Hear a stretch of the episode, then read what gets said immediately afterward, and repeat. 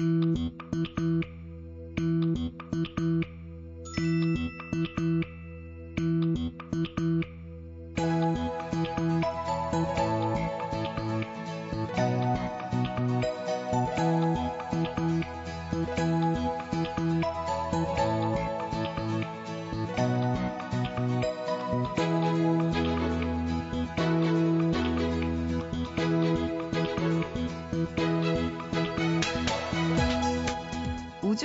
주 탐사선 보이저호는 외계인에게 보내는 지구의 메시지를 싣고 지금도 우주 어딘가를 여행 중이죠. 보이저호에는 지구의 문화를 소개하는 다양한 녹음 자료들이 담겨 있는데요. 각국의 언어로 된 인사말도 있고요. 빗소리, 파도소리 같은 자연의 소리도 있고 북소리와 가수의 소리도 녹음돼 있어요. 그런데 보이저호가 발사된 게 1977년. 이 소리들의 녹음 방식은 당연히 LP 스타일의 음반입니다. 그땐 CD나 MP3, USB 같은 게 없었으니까요. 보낼 때는 미처 몰랐겠죠? 디지털 문화가 이렇게 대세가 될 줄은요. 만약 우주 어딘가에 있는 외계인이 보이저 호를 발견해서 음반을 찾아내도 지구의 메시지는 전혀 못 들을 수도 있어요. 외계인도 아날로그를 전혀 모르는 디지털 세대일 수도 있거든요. 보고 싶은 밤 구은영입니다.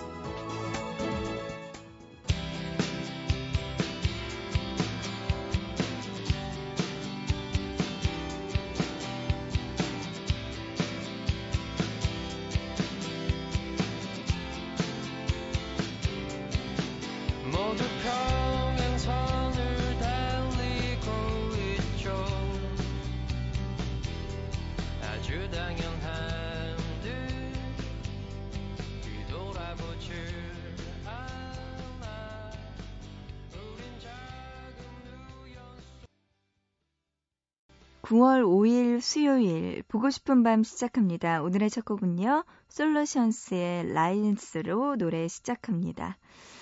어, 보고 싶은 밤 오늘도요. 1시간 동안 여러분과 함께 다양한 이야기들과 신청곡들 꾸며볼까 합니다. 참여할 수 있는 방법 소개해 드릴게요.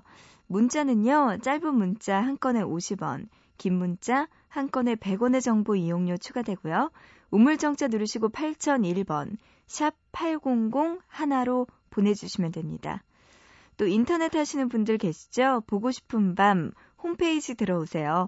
사연과 신청곡 게시판 그리고 미니에 글 남겨주시면 되고요. 스마트폰 이용하시는 분들 MBC 미니 애플리케이션으로도 참여 가능하니까요. 여러분들 문자, 인터넷, 스마트폰 통해서 보고 싶은 밤에 참여하실 수 있습니다. 신청곡들과 함께 또 하고 싶은 이야기들 많이 보내주시길 바랍니다. 기다리고 있을게요. 자, 이어서 노래 두 곡 듣고 와서 보고 싶다 또 이어갈게요. 신승훈의 나비 효과 그리고 6871님의 신청곡 브로콜리 너마저의 유자차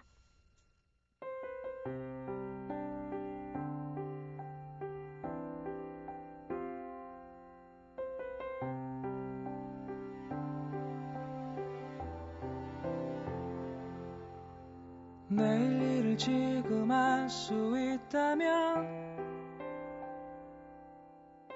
후회 없는 내가 될 수 있을까?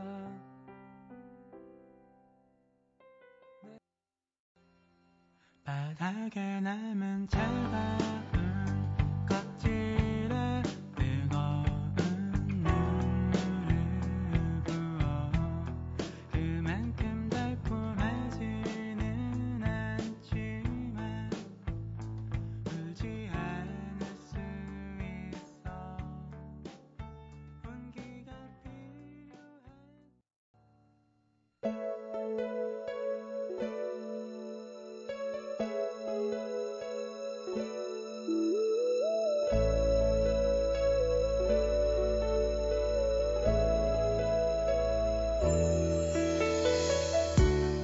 영화 속에서 엄마가 아들에게 물었다. 행복하니? 그건 이제 행복하니? 라는 뜻이었을 것이다. 네 뜻대로 모든 걸 한 지금 그래서 너는 행복하니? 라는 뜻. 그러나 아들은 이렇게 대답한다. 내가 행복한 적이 있었나요? 살면서 단 한 시도 행복한 적이 없다는 소년을 보면서 그녀는 가슴이 찌르르 했고 문득 자신의 어린 시절이 떠올랐다. 어린 시절 그녀는 인간이 느끼는 희로애락 중에서 유독 기쁨과 즐거움을 느끼는 감정선이 잘못됐다고 생각했다. 그녀는 늘 시무룩해 있었고 못마땅한 게 많았다. 특별히 집안의 문제는 아니었다. 집안은 화목했고 그녀만 빼놓고는 다들 놀랍도록 웃음이 많았다. 그녀는 잘못된 유전자의 문제라고 생각했다. 어딘가에서 회로가 꼬여버렸을 거야, 라고. 어느 날인가 학교에서 돌아온 그녀는 잔뜩 심술이 나 있었다.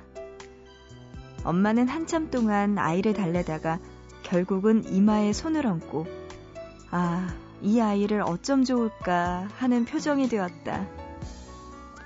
감정 섞인 말들이 몇 마디 오고 간 다음 그녀는 발을 동동 구르면서 인상을 썼다. 누가 낳아 달랬어? 엄마 맘대로 낳았잖아. 태어나지 않았으면 좋았을 걸 그랬어. 그녀는 엄마의 얼굴에서 그런 표정을 처음 보았다. 그건 아주 깊이 상처받은 얼굴이라는 걸 나중에야 알게 되었다. 자신이 내뱉은 말은 해서는 안 되는 말이라는 것도.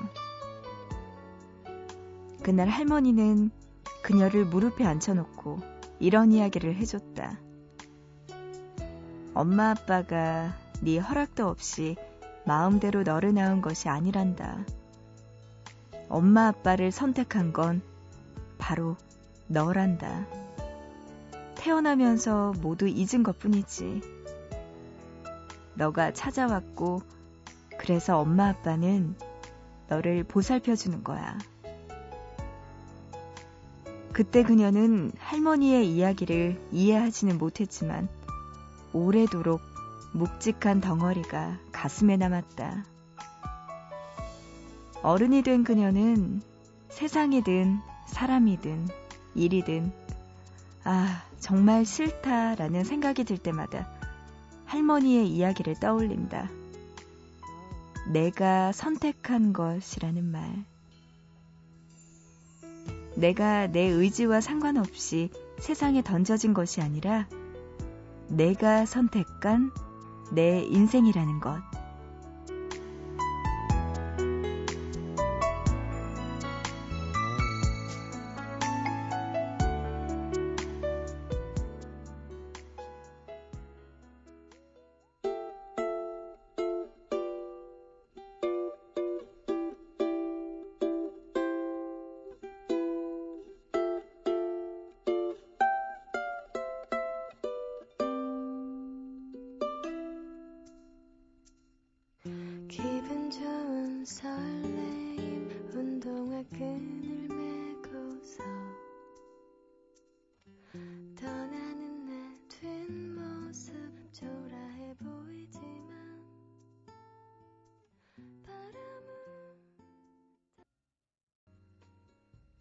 네, 보고 싶다에 이어서 들으신 곡 장현주의 Fly Away 노래 듣고 왔습니다. 참 자식들이 못됐죠? 엄마가 그렇게 힘들게 열달 동안 품고 낳아줬더니 나중에 태어나서 한다는 말이 누가 낳아달랬어? 이러면 얼마나 진짜 콩 하고 머리 한 대 쥐어받고 싶을까요? 저도 반성합니다. 저도 가끔씩 예전에 어릴 때 그런 생각 했거든요. 어, 나 태어나고 싶지도 않았는데 왜 태어나가지고 이렇게 고생을 할까. 이런 생각을 했는데, 어, 이거 보고 싶다 이야기 들어보니까 마음이 좀 짠하네요. 음, 내가 선택한 거라는 거, 엄마 아빠한테서 태어난다는 건, 그래요. 내가 찾아간 거고, 엄마 아빠는 찾아온 저를 잘 반겨주시고, 예쁘게 보살펴 주셨다는 거. 그렇게 생각하니까 더 잘해야겠다는 생각이 드네요. 아이고, 그렇습니다. 자, 문자 볼게요. 1166님. 언니, 공부 중인 고3 학생입니다. 목소리 너무 예뻐요. 이렇게 보내주시면서 오랜만에 이 시간에 라디오 듣네요. 뭔가 편안해지고 기분이 좋아집니다. 응원할게요. 하셨네요. 고맙습니다. 그래요. 이 시간에 듣는 라디오 조금 편안하고 여러분들 쉬다가 가셨으면 좋겠어요. 우리 1166님도 고3 학생이라고 하셨는데, 이제 수능도 얼마 안 남았죠? 네, 편안하게 쉬시면서 그래도 살짝 공부하셔야 되는 거 아시죠? 네.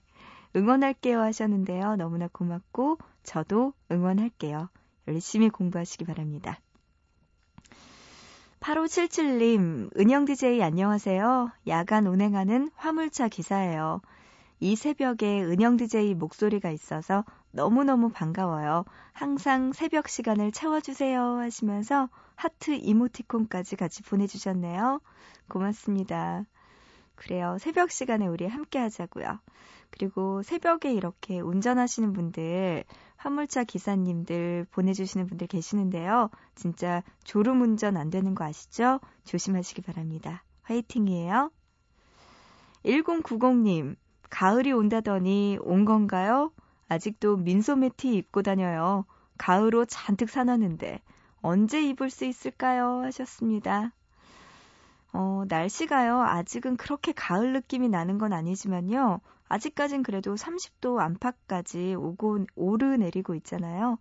그래도 가을 저녁 같은 느낌은 드는 것 같아요. 밤에 이렇게 딱 보면은 여름 같지는 않아요. 이제 가을이 진짜 왔다는 생각이 드는데, 그러게요. 이제 조금만 기다리면은 가을 옷 잔뜩 입을 수 있을 겁니다. 조금만 기다리세요. 유지웅님, 누나, 저 사랑하는 사람한테 고백하고 싶어요. 용기 낼 수 있게 힘을 주세요. 하셨습니다. 또 이런 용기 있는 고백을 하시려고 지웅씨. 그래요. 음, 사랑하는 사람한테 당당하게 고백하는 거 진짜 멋지거든요. 오히려 이렇게 고백할 때 쭈삣쭈삣하고 괜히 뭐라 그러죠? 이렇게 어 이렇게 전공법으로 나가는 게 아니고 뭔가 우회적으로 괜히 돌려서 말하면 여자분들이 오히려 안 좋아할 수도 있습니다. 차라리 딱 좋아한다고 용기 내서 씩씩하게 말하는 게 그 여자분에게도 더 어필할 수 있는 게 아닐까 싶네요. 네, 용기 꼭 내셔서 사랑 이루시길 바랍니다. 이명철님, 저 친구랑 밤낚시 왔습니다. 1년 전 헤어진 그 친구가 갑자기 생각나는 밤이네요. 밤낚시를 친구랑 왔는데. 1년 전에 헤어진 여자친구 생각이 난다고요? 음, 아직까지도 그분이 명철 씨 마음에 남아있나 봐요. 아유, 참 오래 가네요. 즐기죠. 그런 거 보면 사랑은. 김장훈님, 아르바이트 하는데 새벽 타임이에요. 너무 힘들고 잠도 오네요. 하셨습니다. 아우, 새벽 3시가 넘었는데 힘들고 잠 오는 거 당연하죠. 장훈 씨 고생이 많네요. 제가 어떻게 뭐 해드릴 건 없고요. 이어서 신청곡들 그리고 노래들 들려드릴게요. 6882님의 신청곡입니다. 그린티의 Love is Magic 그리고 4908님의 신청곡 롤러코스터의 습관 들려드릴게요.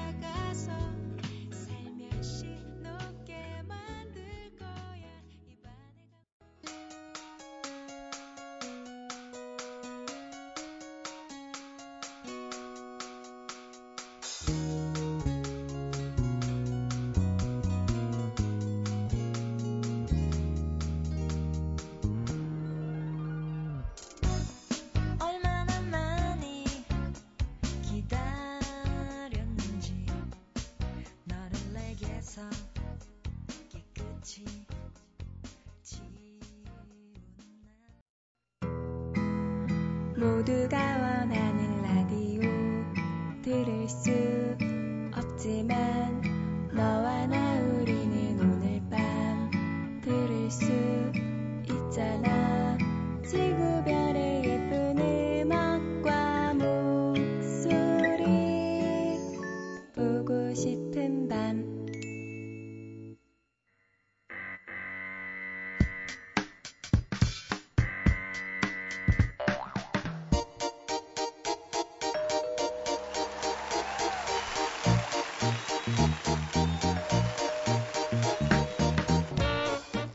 매주 하나씩 우리들의 일상에서 흔히 쓰이는 단어들을 골라서 우리가 몰랐던 이야기, 알고 싶었던 많은 이야기들을 들려주는 시간이에요.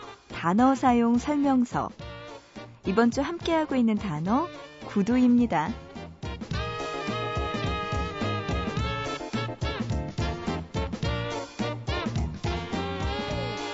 세기의 스타 마를린 먼로는 이렇게 말했어요. 나는 누가 하이힐을 발명했는지는 모른다. 그러나 모든 여성들은 그에게 고마워해야 한다. 이렇듯 그녀는 하이힐 예찬자로 유명했다고 하네요. 마를린 먼로의 영화 7년 만에 외출의 한 장면 기억하세요? 새하얀 드레스를 입은 그녀가 지하철 환풍기 위에서 바람을 맞으며 치마를 잡는 장면. 이 장면에서 그녀는 높이가 11cm가 되는 하이힐을 신어 섹시한 느낌을 잘 살렸다는 평을 받고 있죠. 자, 그렇다면 이렇게 마른린 먼로가 예찬하고 사랑했던 하이힐. 그 역사는 언제부터였을까요? 원래 하이힐은 고대 그리스 극의 아버지인 아이스킬로스가 무대 위에 배우들을 돋보이게 하기 위해서 통굽 구두를 신기는 것에서 시작됐어요. 그리고 이러한 구두는 중세로 넘어가면서 남자들의 애용품이 됐다고 하네요. 구두를 더 아찔하게 만들어주는 높은 굽이 남성들이 말을 타기 위해 만들어졌다는 사실 아시나요? 중세 유럽에서는 남자들이 등자에 발을 잘 고정시키기 위해서 하이힐을 신었고요. 뾰족한 굽으로 말을 차서 잘 달리게 했다고 합니다. 더 나가면은요, 15세기 유럽에서 남녀가 구분 없이 하이힐을 즐겨 신었어요. 당시에는 하수도 시설이 발달하지 않았고 사람과 동물의 배설물로 거리는 더러워지기 시작했죠. 그래서 오물이 옷에 묻거나 밟지 않기 위해서 사람들은 굽 높은 하이힐을 신었습니다. 뿐만 아니라 프랑스 베르사유 궁전에서 또한 왕족과 귀족 모두 하이힐을 신어 궁전 곳곳에 있는 오물을 피해 다녔다고 하네요. 자, 이런 하이힐이 본격적으로 유행하기 시작한 것은 17세기 프랑스 루이 14세 때부터였다고 하네요. 어, 그는 작은 키에 열등감을 있었고 또 키가 커 보이기 위해서 하이힐을 즐겨 신었는데요. 이를 본 귀족들은 너나 할 것 없이 따라 신으면서 유행으로 번졌다고 합니다. 그 이후 하이힐은 여성들의 전유물이 되었죠. 현대에 들어서 하이힐은 키를 높여주는 구두, 그 이상의 가치를 갖게 되었습니다. 여성들에게 섹시함을 갖게 해주었거든요. 마를린 먼로가 섹시해 보이기 위해서 하이힐 한쪽의 뒷굽을 조금 잘라서 뒤뚱거리며 걸었다는 유명한 일화도 있네요. 자, 이렇게 여자에게 하이힐은 굽 높이와 함께 높아지는 자존심의 척도이자 자신감의 상징이 됐네요. 노래 듣습니다. 로빈 윌리엄스와 니콜 키드만이 함께 부르는 Something Stupid.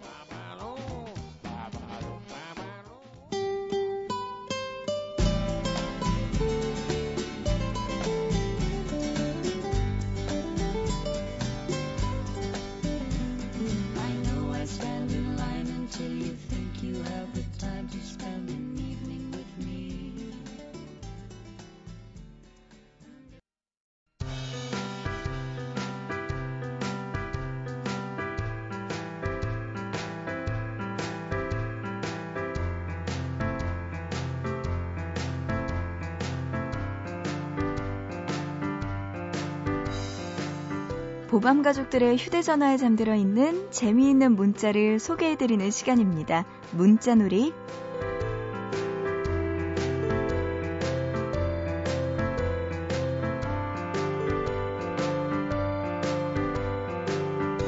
공구공하나님, 지금 대기 중이야. 나 떨고 있니? 제 친구가요, 그렇게 가기 싫다던 치과에 끌려갔어요. 그것도 엄마 손잡고요. 참고로 이 친구 내일 모레면 서른입니다.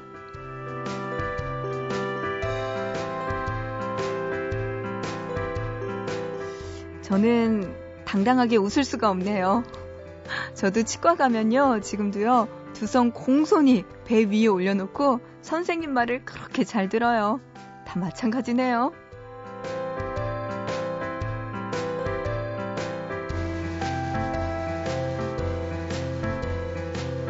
네, 7781님. 힘들어. 적응 안 돼.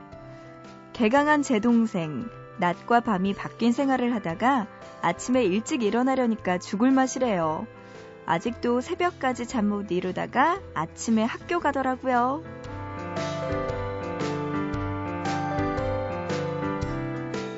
어, 그럼요. 밤낮 바뀌면 얼마나 힘든데요. 하지만 이제 아침에 일어나야 될 때입니다. 동생분, 빨리 적응하셔야죠.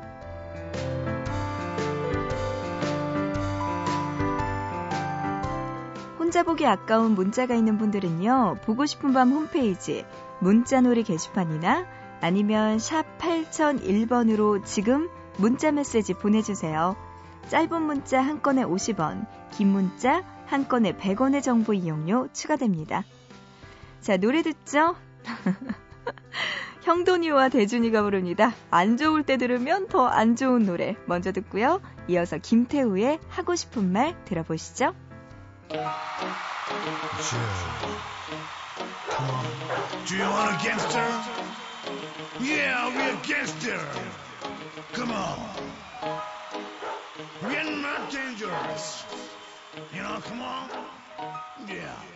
우리 안 물어요. Come on. Yeah.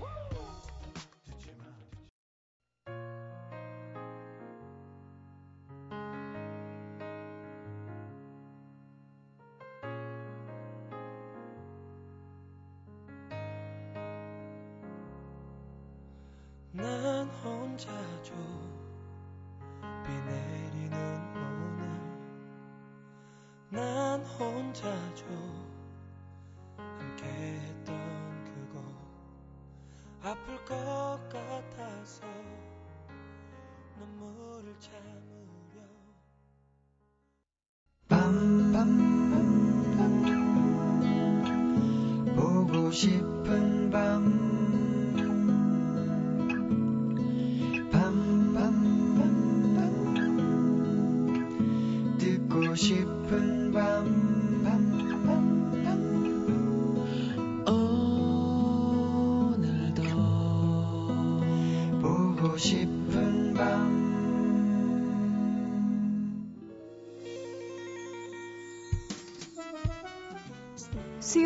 함께한 보고 싶은 밤, 오늘 여기까지 할게요.